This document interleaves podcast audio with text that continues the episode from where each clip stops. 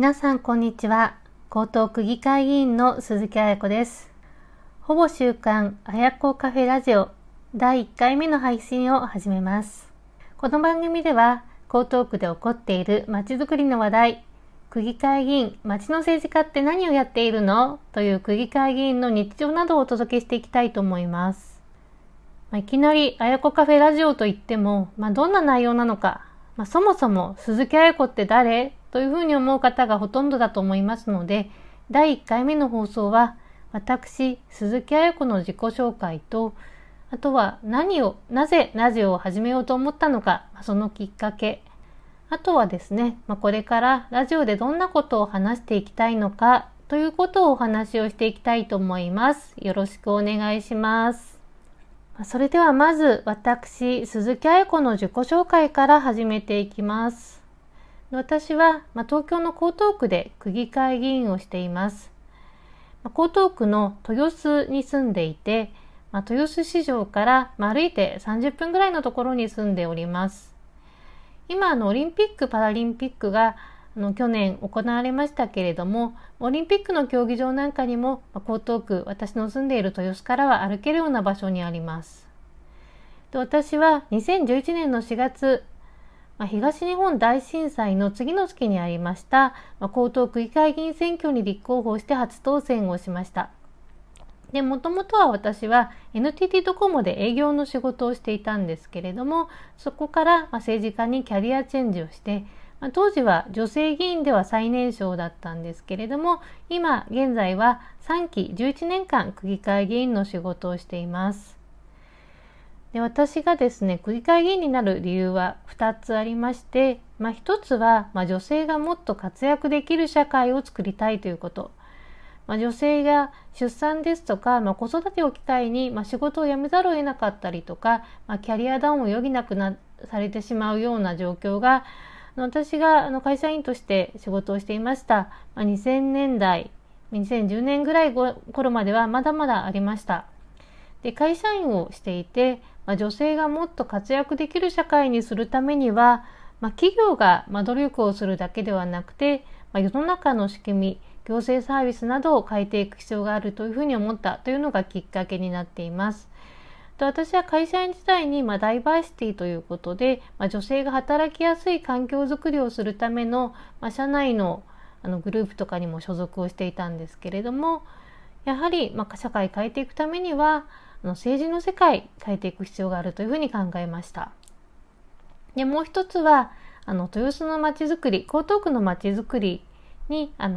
若い世代の働く女性の声を入れていきたいというふうなことが、理由です。私が江東区の、豊洲に住み始めたのが、約15年ほど前になるんですけれども、就職後結婚をしてマンションを購入しました。で、その時は本当に開発が目覚ましくて、新しいまちづくりがどんどん行われていました。工場の跡地をマンション開発ですとか、商業開発、当時はららぽーと豊洲を建設などしていたんですけれども、そんな中で、日々いろんな工事が行われて、新しいまちというのがどんどんできていて、非常にワクワクするような感じでした。で、その時に江東区の未来会議という、区の基本構想を考える会議に参加をしたりとか、都市計画マスタープランというまちづくりのプランを考えていくワークショップに公募委員として参加をしたというふうなことがありました。江東区の未来会議というのは2007年ぐらいにあったもので、江東区の都市計画マスタープランでは2010年にあったものなんですけれども、十数年前そういったものに参加をしてまちづくりというのを自分の身近で感じるようになりました。で、その時のメンバーはその町の町内会の会長さんとか商店街の会長さんとか、地域の有力な方が多かったんですけれども、女性とか会社員などはほとんどいなかったので、その新しい町づくりをやっていくにあたって、その昔からいらっしゃる方に加えて、新住民っていう新しく江東区に住むようになった方の声なんかを届けていくことが必要だと思いました。そこで私自分でやりたいと思って区議会議員に立候補させていただきました。で、主要な政策ということで、私が目指しているのが、その働く世代のワークライフバランスを実現、応援しますというのをキャッチフレーズにしておりまして、今その区議会議員としてそのワークライフバランス政策、例えばその仕事と子育ての両立、待機児童の解消であったりとか、保育の充実といったもの、あとはですね、高齢者の方々が退職した後も地域に関われるようなまちづくりとか、そういったものを目指しています。その他はその若い世代が政治に参加をしていくことを推進をしていきたいとか、あとは江東区の水辺を生かした美しいまちづくり、こういったものをやらせていただいております。で、なぜそれをですねラジオで配信をしていきたいかということについてお話したいと思います。私はですね、その議員活動を見える化するということに力を入れておりまして、議員の活動をたくさんの方に知っていただきたいというふうに思っています。ですので、その SNS、Twitter とか Facebook などで、ブログですね、情報発信をするほかに、毎月区政報告座談会ということで、あやこカフェというものを行っています。なのでこのラジオの名前あやこカフェになるんですけれども、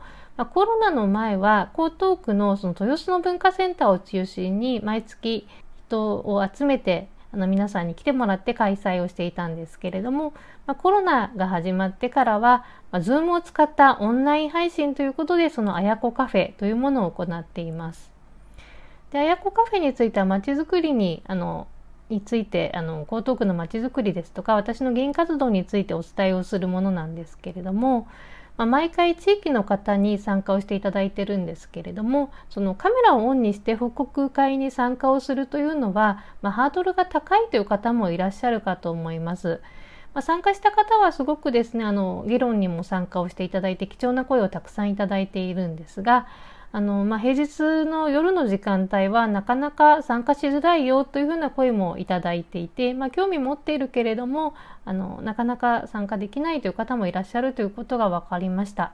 で、最近ですね、耳で聞くラジオでその情報発信を行う方というのが増えてまして、私自身もそのラジオで情報を得たりをしています。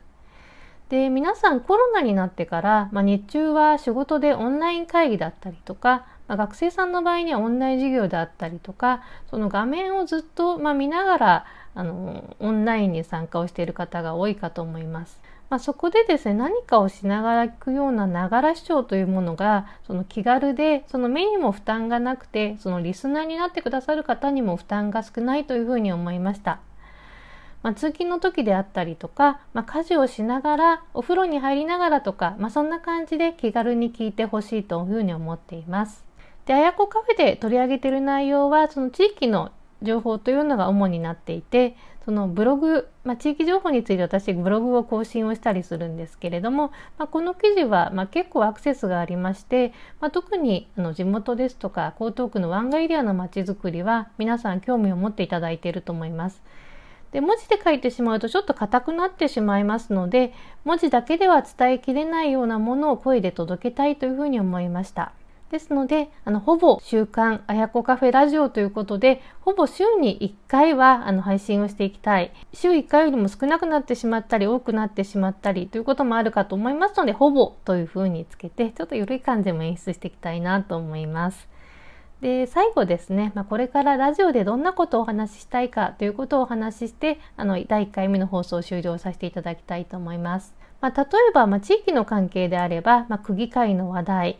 あとは豊洲辰巳などを中心とした湾岸エリアの話題、再開発とか新しいまちづくりのお話については皆様非常に関心が高いので、そんな話もしていきたいと思います。またそのワークライフバランスという観点からは子育て支援とか保育の話で、高齢者の方も結構増えてきてますので、高齢者の方々が生き生き暮らしていけるように高齢者福祉のお話なんかもしていきたいと思います。で、今やはりコロナ禍ですので、コロナの関係情報ということについても発信をしていきたいと思います。ブログなどでもよく配信をしているんですけれども、今はその4回目接種どうなっているのかとか、そういったことに関して非常に関心皆さんを持っていただいているので、そんな話もしていきたいと思います。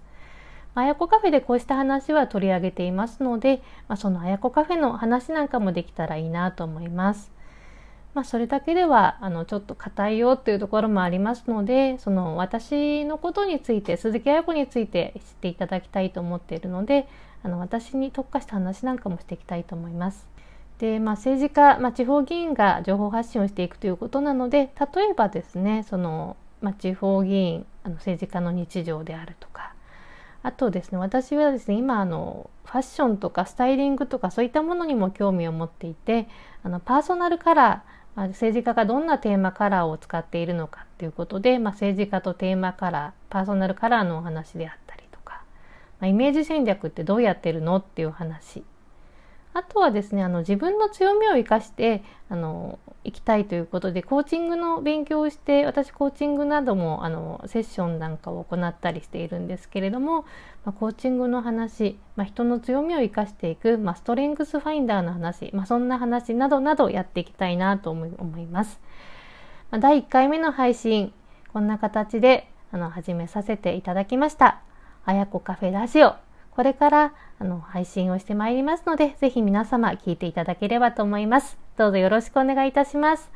本日はご視聴いただきましてありがとうございました。ぜひ、気に入った方は、番組登録などもしていただいて、あやこカフェラジオ聞いていただきたいと思います。どうもありがとうございました。